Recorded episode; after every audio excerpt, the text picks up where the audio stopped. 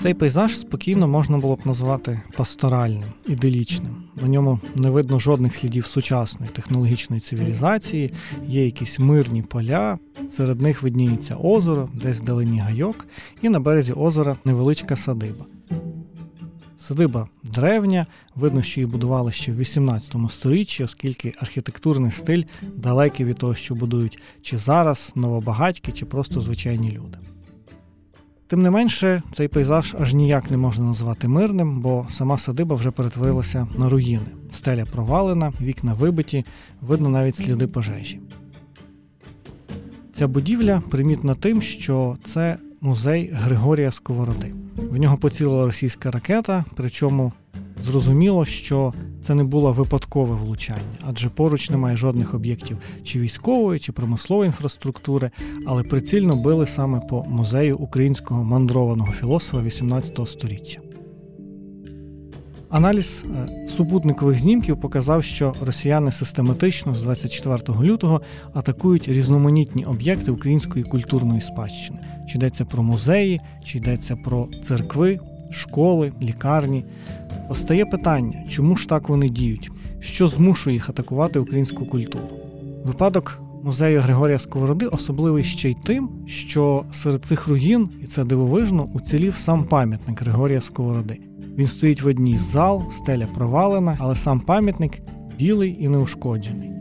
Він, фото цього пам'ятника, стало мемом і почало поширюватись в інтернеті з підписом Світ ловив мене та не впіймав.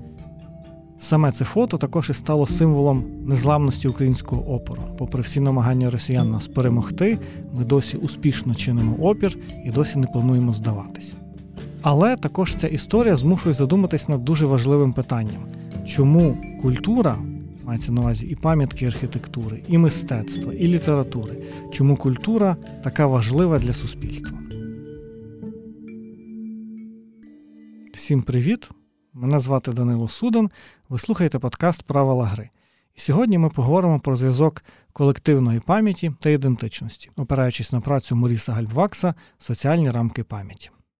Але перед тим як ми перейдемо до розмови, хочу нагадати, що подкаст створюється завдяки спільноті The Ukrainians. Долучайтесь, допомагайте нам створювати правила гри. Посилання на спільноту ми залишимо в описі епізоду. Коли ми говоримо про культуру, то є один такий доволі затертий вислів, що культура це пам'ять суспільства. І тут уважні слухачі нашого подкасту можуть пригадати, що в першому сезоні у нас був вже епізод про Аляйдо Асман і колективну пам'ять. В цьому епізоді ми поговоримо про трошки інший підхід, трошки інше трактування колективної пам'яті, але низку речей, які ми обговорюватимо зараз, все ж таки е, більш детально ми обговорили в тому епізоді, тому закликаю вас вернутись до першого сезону, якщо ви його не слухали, і все ж прослухати, що думає про колективну пам'ять, соціальну пам'ять Аляйда Асман, відома німецька дослідниця. Моріс Гальбвакс це відомий французький соціолог, і його праця соціальні чи в оригіналі колективні рамки пам'яті була опублікована майже 100 років тому, 1925 року. Це одне з таких класичних досліджень в сфері колективної пам'яті, і воно актуальне для нас саме в тому сенсі, що дозволяє перекинути місток між культурою, колективною пам'яттю та ідентичністю. Отже, центральна проблема, коли ми говоримо про будь-яку соціальну групу, полягає в тому, що сама група вона не є видимою, умовно кажучи, сама для себе. Тобто ми, як живі люди, можемо підійти до дзеркала і побачити себе. Ми можемо, врешті-решт, відчути своє тіло на дотик і зрозуміти, що ми матеріальні об'єкти, ось ми існуємо. Натомість соціальна група вона такого зробити не може, оскільки група це люди, це різні покоління, одні відходять, інші народжуються на світ. Як при цьому зберігається відчуття тяглості, відчуття того, що група дійсно існує. Чи якщо цитувати Тараса Шевченка, звідки береться оце відчуття мертвих, живих і ненароджених, як казав Шевченко, земляків моїх, причому що важливо додавав в Україні і не в Україні проживаючих. Одне з важливих понять, яке з'явилось набагато пізніше після Гальбвакса, це уявлені спільноти Бенедикта Андерсона, і суть його полягає в тому, що будь-яка група вона уявляє сама себе. Тобто люди, які приналежать до групи, мусять розуміти, що вони до цієї групи належать, вони мусять усвідомлювати. Звідки приходить це усвідомлення? Один з важливих вимірів, аспектів цього усвідомлення це і є пам'ять. Ми пам'ятаємо історію не тільки себе, але й історію своєї групи. Що, до речі, дуже важливо, бо навіть для нас, як окремих особистостей, наша особиста індивідуальна пам'ять є також важливою частиною нашої ідентичності. Ми розуміємо, ким ми є, тому що ми пам'ятаємо себе в минулому. Можемо простежити своє життя далі і далі на якісь роки, десятиліття в минуле. Ця ідея настільки важлива для нашої особистої ідентичності, що вона фактично і є центральним елементом сюжету фільму Мементо Крістофера Нолана. Якщо ви його не бачили, то раджу подивитися, щоб зрозуміти, як пам'ять стає центральною частиною нашої особистої ідентичності. Така сама історія із соціальними групами. Вони також потребують цієї пам'яті про своє минуле, щоб існувати саме як групи. І тут, звісно, можна одразу задати доволі просте питання, яке породжує дуже багато, тим не менше, цікавих проблем для досліджень. А саме, як група може пам'ятати, якщо група не є істотою, не є людиною, не є живим організмом, у неї нема власного мозку, нема власної пам'яті. Ясний, що Гальвакс розумів цю особливість груп, тому наголошував, що група завжди пам'ятає з допомогою людей, з допомогою індивідів, які творять цю групу. А тому пам'ять треба розрізняти індивідуально і колективно. Індивідуальна це те, що стосується нашого минулого. Колективна це те, що стосується минулого групи. Але що важливо, розділення між цими видами пам'яті є дуже і дуже умовно. Наше сприйняття світу, воно також закорінене в тій групі, до якої ми належимо. Це важлива ідея Гальвакса, що теорія пізнання, яка каже, ми спочатку сприймаємо дійсність, а тоді її осмислюємо, є хибною. Насправді, наш процес сприйняття довколишнього світу він одразу передбачає і його осмислення, його інтерпретацію. Згодом, через десятиліття, соціологія веде цікаве поняття релевантності, важливості.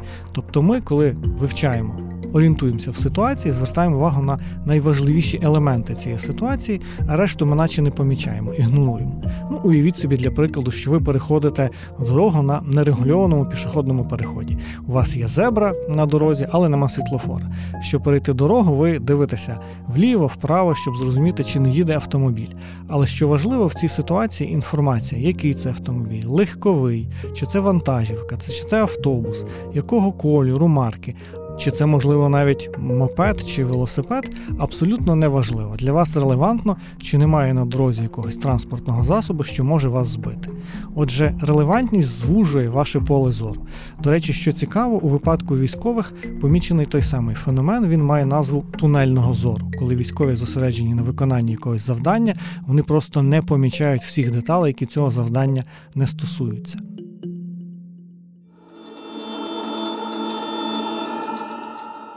Гальвакс, коли писав свою книгу, про ці, звісно, дослідження ще не знав, але вхопив цю ідею. Наше сприйняття дійсності означає, що ми не просто фотографуємо довколишній світ, а тоді наш мозок каже: О, тепер давайте попрацюємо з цією фотографією, спробуємо зрозуміти, що ж ми побачили. Ні, мозок одразу каже: ми будемо вибирати з довколишнього світу ті речі, які для нас важливі, які релевантні для того, що ми зараз робимо. Власне, тут і постає питання: хто визначає оце релевантне, хто визначає, на що потрібно звертати увагу. Як ви зрозуміли, частина це просто сама ситуація. Ви переходите дорогу, релевантним є те, що рухається по дорозі. З іншого боку, важливість того, на що ми повинні звертати увагу, визначає сама група, до якої ми належимо. Фактично тут Гальвакс говорить про так званий потік колективного мислення. Це дуже вдала метафора, оскільки вона показує, що, по-перше, група, коли на нас впливає, цей вплив не є як програмування, що ми, як роботи чи як комп'ютерні програми, слідуємо чітким і однозначним інструкціям. Це як потік, він доволі аморфний, він може змінювати свою форму. Ми можемо цьому потоку опиратись, ми можемо пливти проти течії, ми можемо йти, просто переходити так цей потік в брід, умовно кажучи. Але це сила, на яку ми повинні зважати. Це течія, яка може нас збити з ніг і потягти далі вниз за річкою. Альбвакс каже, саме цей потік групового мислення спонукає нас мислити, оперувати тим, що нам пропонує група. Чим саме найпростіший приклад це мова. Тобто група нам пропонує мову, е, не тільки безпосередньо слова, але й певні символи, якими ми оперуємо, коли хочемо зрозуміти, збагнути довколишній світ. Це є і на рівні самої мови, можна тут згадати відому антропологічну гіпотезу, сформульовану незалежно двома антропологами Сепіром і Уорфом. Вона таки має назву гіпотеза Сепіра і Уорфа, яка каже, що мова визначає наш спосіб сприйняття довколишньої дійсності. Ну, наприклад, є дуже цікаве поняття, яке з'явилося буквально 10-15 років тому анемоя. Не знаю, чи ви раніше про нього чули. Це ностальгія за часами, в яких ви ніколи самі не жили. Наприклад, е, на початку 21-го століття з'явилася доволі така масова ностальгія за 60-ми, причому серед людей, які в тих 60-х ніколи і не жили. Звідки оце бажання жити в часах, які ви не застали? Це не є ностальгія, адже ностальгія це жаль за тим часом, тими місцями, які ви дійсно особисто знаєте. Це ностальгія за певним образом минулого, і саме для цього вводиться нове поняття анемоя, що відрізнити від вже відомої і знайомої людям ностальгії. Але що важливо, ми можемо припустити, така анемоя існувала і раніше, і на початку ХХ століття. Зокрема, якщо вже ми вдаємося до прикладів з кінематографу, то є фільм Вуді Аллена «Опівночі в Парижі, де головні герої переймаються тим, що живуть не в тому часі. Герої з початку 21-го століття хочуть жити в 20-х роках 20-го століття, а герої з 20-х років 20-го століття хочуть жити в 19-му столітті. І раптом виявляється, що кожна епоха, як показує Вуді Аллен, хоче жити в минулому, бо отам було ліпше. Вони цього часу не застали, у них є цей стан анемої.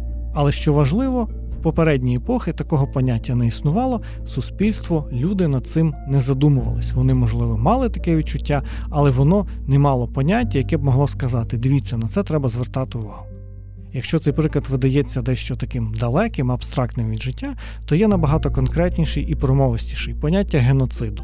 Воно з'явилося відносно недавно, в кінці 40-х років ХХ століття, саме в ході Другої світової війни, дії нацистів стосовно і євреїв, і населення окупованих територій ними, саме до цієї політики нацистів і було вироблене, викуване поняття геноциду. Чи це означає, що геноцидів не було до того? Звісно, що були, але до того суспільство не мало поняття, тому воно фактично не звертало уваги, не фіксувало певні події як річ, на яку треба звертати увагу. Оце є суть гіпотези Сепіра Уорфа, що мова нам пропонує інструмент, з допомогою якої ми бачимо, фіксуємо певні речі в довколишній дійсності.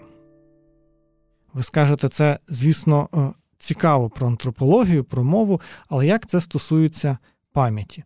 Насправді, наша пам'ять про минуле також опирається на певні ключові вузлові точки, які нам пропонує група. Наприклад, коли ви починаєте згадувати якісь події з минулого, ви намагаєтесь зорієнтуватись. Наприклад, це було до Революції Гідності чи після Революції Гідності. Тут точкою, довкола якої ви структуруєте свої спогади, своє знання про минуле, є важлива суспільна подія Революція Гідності. Чому ця подія важлива? Нам про це говорить суспільство. Нам каже суспільство, що це потрібно пам'ятати, саме дати цієї події. Так само група нам підказує і що саме запам'ятовувати. Тобто вона каже, довкола чого структуруйте свої спогади, щоб вас могли зрозуміти інші люди. Вона ж каже, які саме події з минулого треба пам'ятати. Отже, соціальна група в той чи інший спосіб нам е, дає підказки, дає мову, дає інструменти до запам'ятовування і подій нашого власного життя, і подій з минулого групи. І тут важливо, що Гальбвакс наголошує, оцей процес пригадування, запам'ятовування він також не є подібним, як ми порівняли до відеозапису. Ви берете відеокамеру, записуєте все, що довкола вас відбувається, і маєте таку об'єктивну неопереджену картинку минулого. Що цікаво, е, ці результати якраз і підтверджують сучасні психологічні дослідження, що коли ви намагаєтесь пригадати минуле, кожного разу це реконструкція минулого. Тобто ваші спогади, якими вони не були детальними, кожен раз, наче перевинаходяться, перестворюються вашим мозком. Він, наче пам'ятає якісь шматочки інформації про минуле і складає їх кожен раз в новий, скажімо так, пазл. Це виглядає дещо дивно, але це цілком реально. Ви можете одну подію пересунути на пару років вперед, на пару років назад, чи хвилин, залежно від того, звісно, про яку подію йдеться. Так, але ви конкретний спогад пам'ятаєте, ви можете змінити послідовність подій. Ви можете той спогад розмістити не в той час, не в той місяць, не в те місце просто. Отже, ми минуле своє реконструюємо. Цікаво, що Гальбвакс це відчував. Він ще в 20-х роках зазначив, що наш образ минулого він завжди є реконструкцією. Реконструкцією, виходячи з того стану, в якому ми перебуваємо зараз, і нашого особистого, і стану групи, яка нам підказує, що варто пам'ятати, що варто забути. Як такий доволі е, сумний, але водночас промовистий приклад, можна згадати дослідження жінок, які жили під радянською окупацією. Це відоме дослідження української професорки з Донецька Олени Стяжкіної, яка має назву Стигма окупації, і в ньому вона аналізує якраз, як жінки, які жили під нацистською окупацією, згодом в радянському союзі описували, переказували свій досвід. Тут важливо пам'ятати, що в радянському союзі люди, які опинилися на окупованих територіях, сприймалися як зрадники. А тому всі ті, хто жили під окупацією, також мали бути безрадниками. Єдине, що їм дозволялося робити е, на території, захопленій нацистами, це брати участь в русі опору. Тобто, якщо ви не партизаните, автоматично у вас тільки інший лишається варіант це вважатися зрадниками. І історії, які наводить вона в своїй книзі, доволі промовисті саме щоб показати, як суспільство підганяє, як описувати свої дії. А саме одна з жінок вона працювала на консервному заводі, е, який виготовляв м'ясні чи рибні, здається, консерви для солдатів Вермахту. Це автоматично з точки зору радянської влади вважається зрадою. Чому? Тому що ви працюєте на ворога. Тим не менше, ця жінка апелювала до того, що вона не була зрадницею, вона була в русі опору. Чому? Тому що вона на цьому заводі працевлаштовувала людей, які е, вважалися неблагонадійними з точки зору нацистів. Отже, виходить така парадоксальна ситуація, що своє виживання в умовах окупації доводиться описувати в термінах чи зради, чи руху опору. Власне, і про це говорить Гальвак. Суспільство нам пропонує мову, пропонує рамку, як описувати те, що з вами відбувається. І це дуже важливо. Категорія виживання, намагання вижити в умовах окупації тут відсутня. Не можна цим терміном неприпустимо описувати свої дії. Такого варіанту просто немає.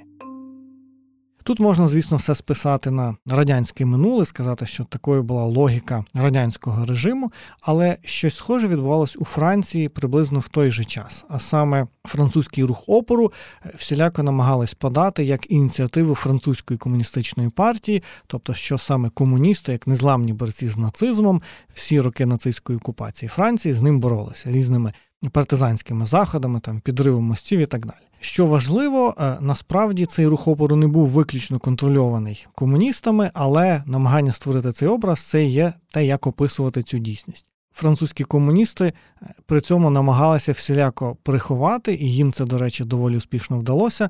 Е, факт співпраці між французькою комуністичною партією і нацистською Німеччиною протягом 39-41 років, коли Німеччина напала на Францію, а Радянський Союз ще був союзником Гітлера. Таким чином, французькі комуністи раптом почали закликати німців активніше захоплювати Францію, щоб повалити цей ганебний буржуазний режим.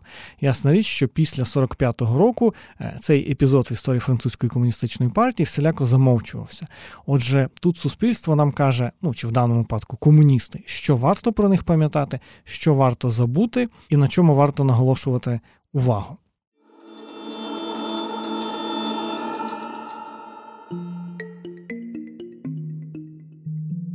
Ці приклади вони доволі далекі, вони були в минулому. Але якщо говорити про сучасну Україну, чи дійсно так само суспільство нам пропонує певну рамку розпізнавання свого, так, опису свого своєї дійсності?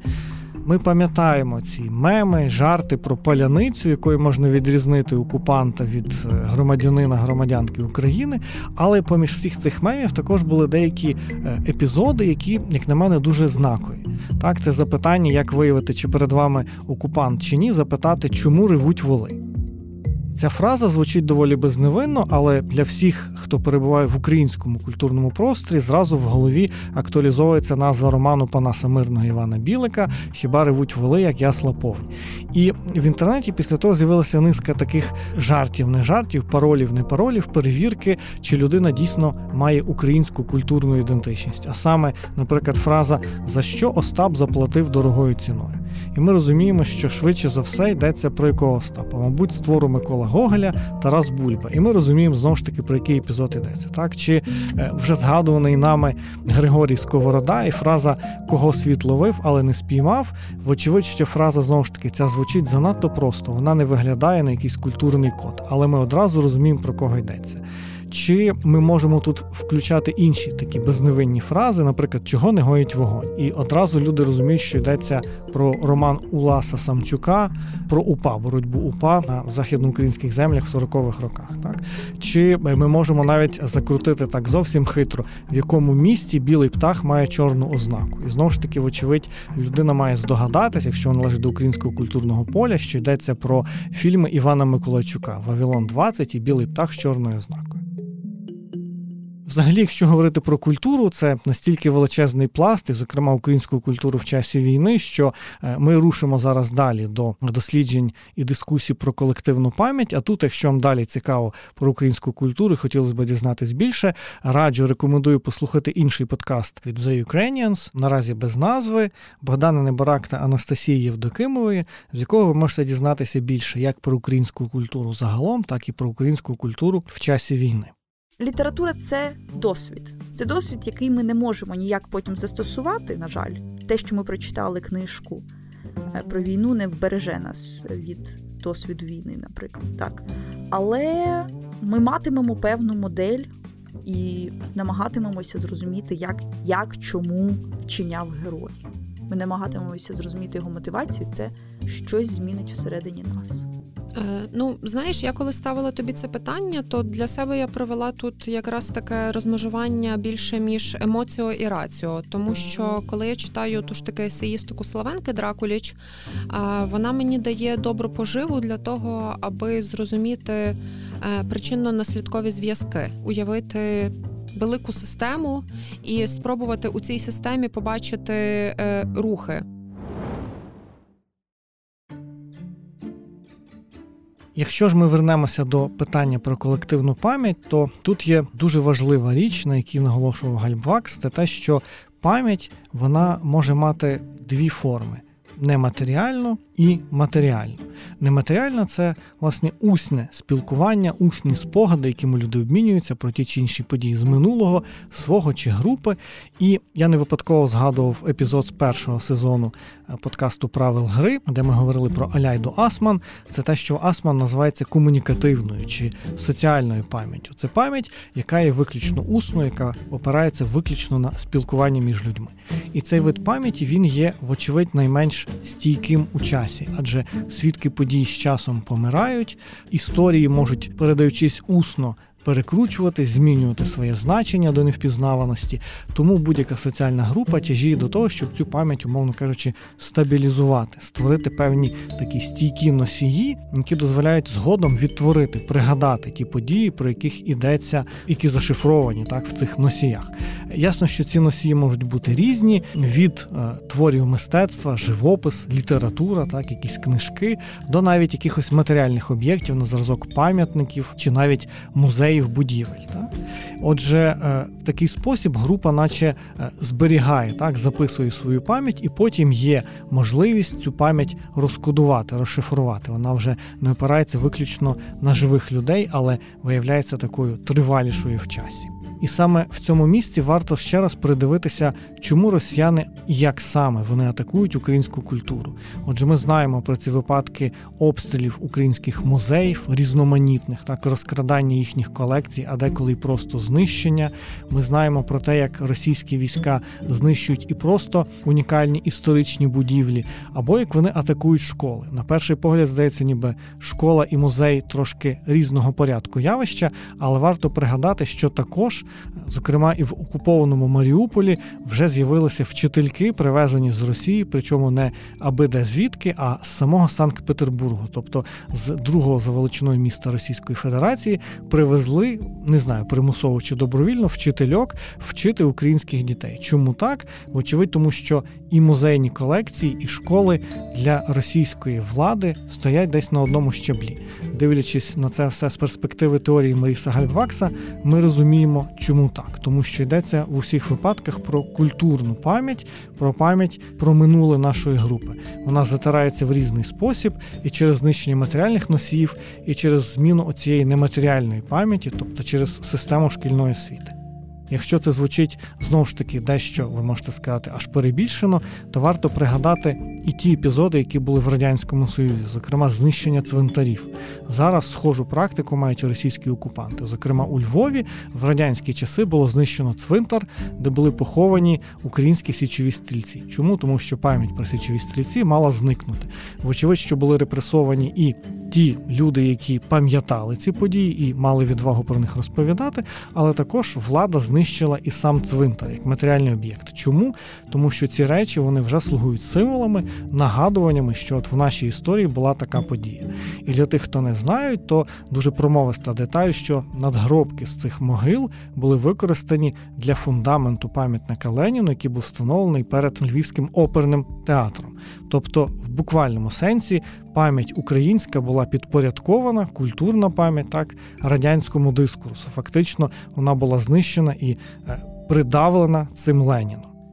Ми можемо пригадати і знищення єврейських цвинтарів, які відбувалися також за радянської влади. Отже, матеріальні носії тут теж є небезпечними, як і самі школи. Тут ми можемо пригадати не менш промовисті випадки, як в окупованих містах росіяни знищують, зокрема в першу чергу, українські підручники з історії. Знову ж таки, чому? Тому що історія України відрізняється від того, що розповідають російські пропагандисти, а тому треба ці підручники знищені таким чином і знищити українську ідентичність. Отже, для них тут існує фактично знак рівності між українською культурою, українською пам'яттю і українською ідентичністю.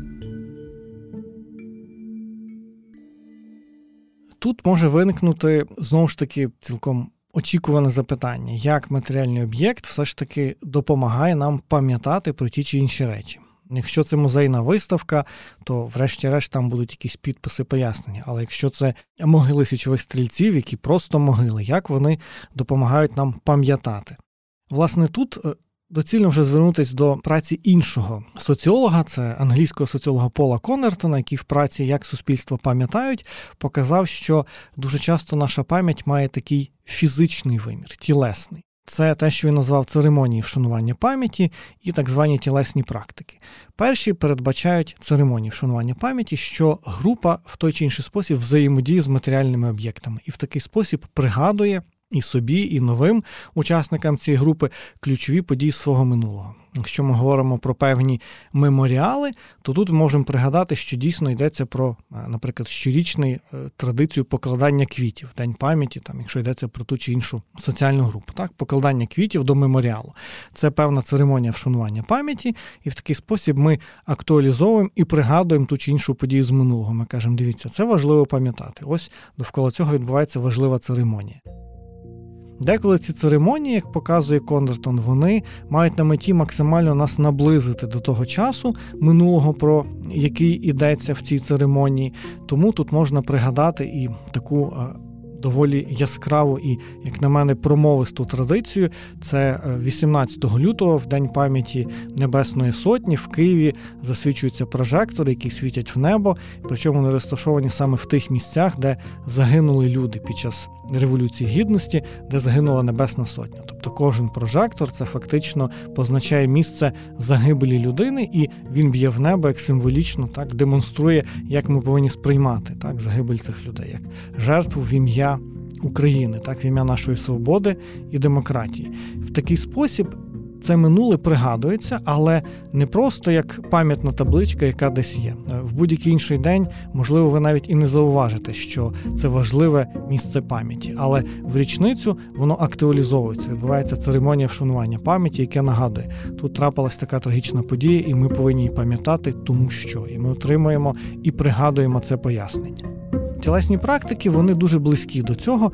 Це власне те, що настільки закорінено в нашій пам'яті, що ми навіть вже не можемо інакше поводитись. Наприклад, в День пам'яті жертв голодомору, і цю традицію, що цікаво, запровадив неукраїнський діяч, так Джеймс Мейс. Ми маємо традицію ставити свічку у вікно. Так, ввечері, коли вже заходить сонце, ставити свічку як нагадування про жертв голодомору 32-33 років. Це те, що в Коннертона буде посередині між церемонією вшанування пам'яті і тілесною практикою. Ви просто вважаєте, що це необхідна річ, яку треба зробити. Так, ви інакше не можете. Тут немає якоїсь такої публічності, громадськості. Це ваш індивідуальний вибір, але це те, що ви робите, і воно для вас є ну, природнім, наче інакше і вчинити не можна. Моріс Гальвакс наголошував, що ми належимо одночасно до кількох груп, а тому в нас будуть конкурувати чи поєднуватись пам'яті спогади різних груп. І це не є проблемою насправді, оскільки ми пам'ятаємо, чи група нам підказує, що пам'ятати, бо це події важливі, зокрема і з огляду на не тільки ідентичність, але й цінності.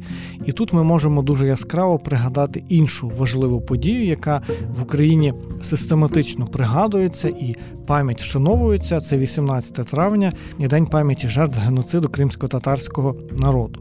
Адже здавалось би, з точки зору української історичної пам'яті, це подія, яка є, ну скажімо так, другорядною, адже це пам'ять кримсько-татарського народу, не українців.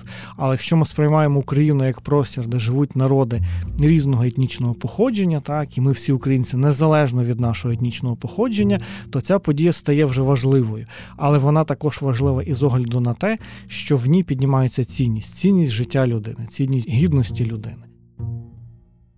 Ви можете сказати, хіба це аж так важливо? Варто порівняти, як ставиться Росія і до депортації кримських татар, зокрема після окупації Криму, цей день він не є днем пам'яті, він офіційно заборонений. Будь-які спроби пригадати цю пам'ять вони всіляко владою придушуються.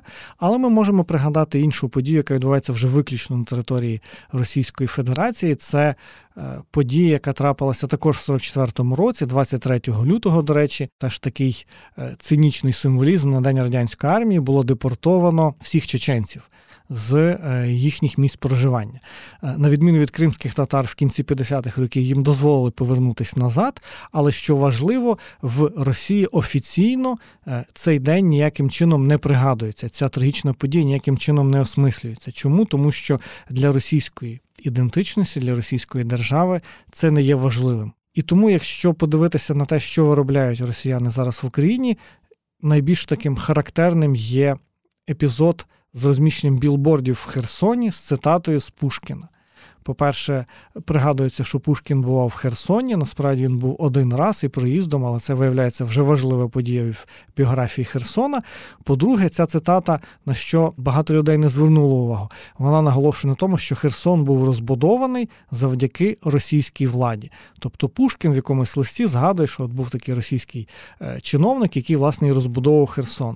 Отже, в такий спосіб відбувається подвійне переписування минулого, а саме, що Херсон був розбудований росіянами, і він важливе місце, яке треба пам'ятати, бо там, виявляється, був Пушкін. Жодна інша подія, вочевидь, не заслуговує на увагу.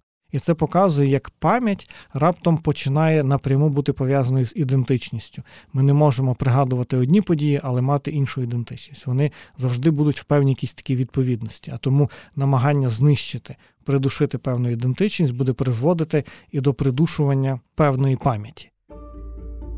Втім, найбільш парадоксальна іронічна паралель це те, як росіяни ставляться до доволі подібної локації, доволі подібного місця на території Росії, саме в Калінінградській області, це колишня східна Прусія, німецька земля. Є будиночок, який е, також асоціюється з видатним філософом, але Іммануїлом Кантом, як і музей в Україні в Сковородинівці. Це будинок, де Кант не жив, це будинок, де він був вчителював. Е, Сковорода жив в Сковородинівці в тому маєтку, так а Кант просто вчителював. Але це єдина локація, яка збереглася, яку можна дійсно пов'язати з Кантом. І якщо ви не знаєте, цей будинок є повністю закинутим. Він фактично е, перетворюється мешканцями сусідніх будинків на таке стихійне сміттєзвалище. Плюс на стіні цього будинка свого часу з'явився доволі промовистий напис Кант Лох. Тобто вшанування пам'яті Канта для Російської Федерації зводиться лише до такого доволі цинічної насмішки. Так, жодних якихось дій до пригадування, до пам'ятання цього видатного філософа не відбувається. Чому? Тому що світова культура не є частиною тих цінностей, тої ідентичності, які сповідує російська влада. Крім того, що ще більш промовисто, в 45-му році, коли радянські війська захопили Кенігсберг, солдати на могилі Канта вирізали різні написи. Серед них є й безглузді, типові для е, вандалізму. Тут був Вася і так далі. Але один з них, як на мене, доволі несподіваний. Він, якщо його перекласти українською, звучить так: чи думав ти? Канте, що російський Іван буде стояти на твоїй могилі ногами. І це доволі символічно, так що російський солдат, руський Іваник там в оригіналі, він фактично топчеться по праху Канта. Ось і вся пам'ять, от всі церемонії вшанування пам'яті, на які здатна російська чи радянська влада стосовно видатного філософа європейської ну і світової культури. В цій історії промальовується доволі такий несподіваний паралелізм. Будинок, в якому викладав Сковорода, перетворений на музей, який е, є важливою частиною української ідентичності. Тут можна сказати, що Сковорода не до порівняння з Кантом, це все ж таки більш наш е, український мандрований філософ. Але можна пригадати і інший музей, який є в Бердичеві, це музей Джозефа Конрада, адже цей відомий британський письменник з польським корінням він походить насправді з території України. Отже, те місце, де він жив в Україні, перетворене на музей. Знову ж таки, письменник світового рівня, який жодним чином не ідентифікував себе з українцями, є важливою частиною нашої вже цивілізаційної культурної ідентичності, що ми є частиною європейського світу. Можна взяти її взагалі ближче найближчий е, відоміший приклад це вшанування пам'яті Станіслава Лема у Львові. Зокрема, є низка і локацій, названих на його честь, і проводиться, в принципі, намагався раніше проводити щорічний такий фестиваль, е, який вшановував його пам'ять. Отже, знову ж таки, Станіслав Лем він е, після 45-го року переїхав чи був депортований. Тут важко добрати коректне слово до тих так званих обмінів населення, так, але до Польщі, до Львова після того він е, хіба повертався так для якогось невеличкого, як то зараз би сказали, туру з презентації своєї книжки. Але загалом він польський письменник світового рівня і він вшановується у Львові. Чому? Тому що е, це знову ж таки частина нашої культурної цивілізаційної ідентичності, що ми частина світової європейської цивілізації. Натомість ми бачимо, що в Росії будиночок, де викладає Кант, не перетворений на музей, як це зроблено з маєтком, де викладав Сковорода, а перетворений на стихійне сміттєзвалище, де люди пам'ятають, що там був Кант, але все, що не можуть пригадати, це те, що Кант, так би мовити, е, людина, яку варто зневажати, так цим нецензурним словом.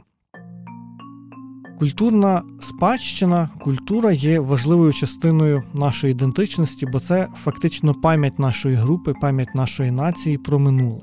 Сподіваюся, що в цьому подкасті вдалося цю ідею показати, донести, але я розумію, що після цього може залишитись одразу і гіркий осад. Росіяни знищили вже кілька сотень наших і музеїв, інших пам'яток, і мистецтва, і культури, як архітектурних будівель. Отже, виходить, що нашу ідентичність можна так легко знищити, просто знищивши ті матеріальні об'єкти, е, до яких прив'язана наша пам'ять насправді не все так е, песимістично. Я би тут хотів е, нагадати два таких важливих випадки. Перший це відбудова Варшави. Історичний центр Варшави був повністю зруйнований під час Варшавського повстання. Всі будівлі були зрівняні з землею, а тому той центр Варшави, який зараз можуть бачити туристи, це фактично новобудови за термінами е, так архітектурними будинки, збудовані в 40-х 50-х роках. Так, вони намагалися бути максимально близькими в плануванні, в фасадах до оригінальних будівель, але фактично вони збудовані в 20 сторіччі. Тим не менше, е, через оцю реконструкцію Варшави вдалося зберегти пам'ять, вдалося зберегти цю культурну національну ідентичність. Така прив'язка до матеріальних об'єктів е, вона є важлива, вона творить відчуття тяглості, але не вона має бути визначальною в нашій культурній пам'яті та ідентичності. І найбільш промовисто для мене є те, як японці ставляться до одного з своїх храмів, храму, який українською називають храм Ісе чи святилище Ісе, чи японською його називають також Джінгу чи Ісе Джінгу. В ньому є цікава традиція, яка має назву. Шікінен Сенгу це традиція, коли храм кожні приблизно 20 років перебудовують. Не весь храм, не повністю, але дві його доволі важливі частини повністю замінюють всі матеріали, з яких він збудований. Чому це важливо? Японці кажуть, що цей храм він існує вже декілька тисяч років, але тим не менше кожні 20 років вони замінюють матеріали, з яких він збудований. Здавалось би, це ну абсурд, адже ми втрачаємо історичний матеріал, з якого він був збудований, хоч він і дерево, так? Але японці це пояснюють дуже просто. Для них ця традиція показати, що цей храм він є поза часом. Ми можемо повністю змінити матеріали, з яких він збудований, але сама ідея, сама цінність його вона далі зберігається. Так, храм це не ті речі, з яких він збудований. І так само ми можемо спробувати подивитись на нашу культуру. Наша культура це не ті речі, з яких вона збудована. Це власне щось, що є понад речима, і тому їх аж так знищити неможливо. В першу чергу ключовою є пам'ять, яку ми повинні зберігати, і наша ідентичність, яку ми повинні захищати. Тому віримо в ЗСУ і нашу перемогу. Дякую, що дослухали до цього моменту. Долучайтесь до спільноти The Ukrainians. Це допоможе створювати нам більше епізодів правил гри. Також підписуйтесь на подкаст на всіх подкаст-платформах. Зокрема, ставте зірочки в Apple Podcasts, лишайте коментарі, діліться з друзями. Також можете робити ті самі дії, але на інших подкаст-платформах, які вам більш зручні. Почуємось в наступному епізоді.